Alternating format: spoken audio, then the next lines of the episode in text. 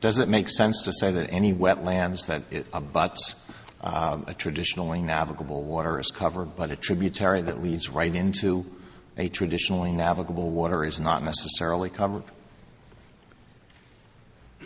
I think, I think it's fair to say that uh, under this Court's determination in Solid Waste Agency that the only um, wetlands that are covered are those that are abutting and inseparably bound up. It makes sense to do so because by regulating those types of wetlands, uh, the government is essentially declaring them the equivalent of uh, the navigable waterway.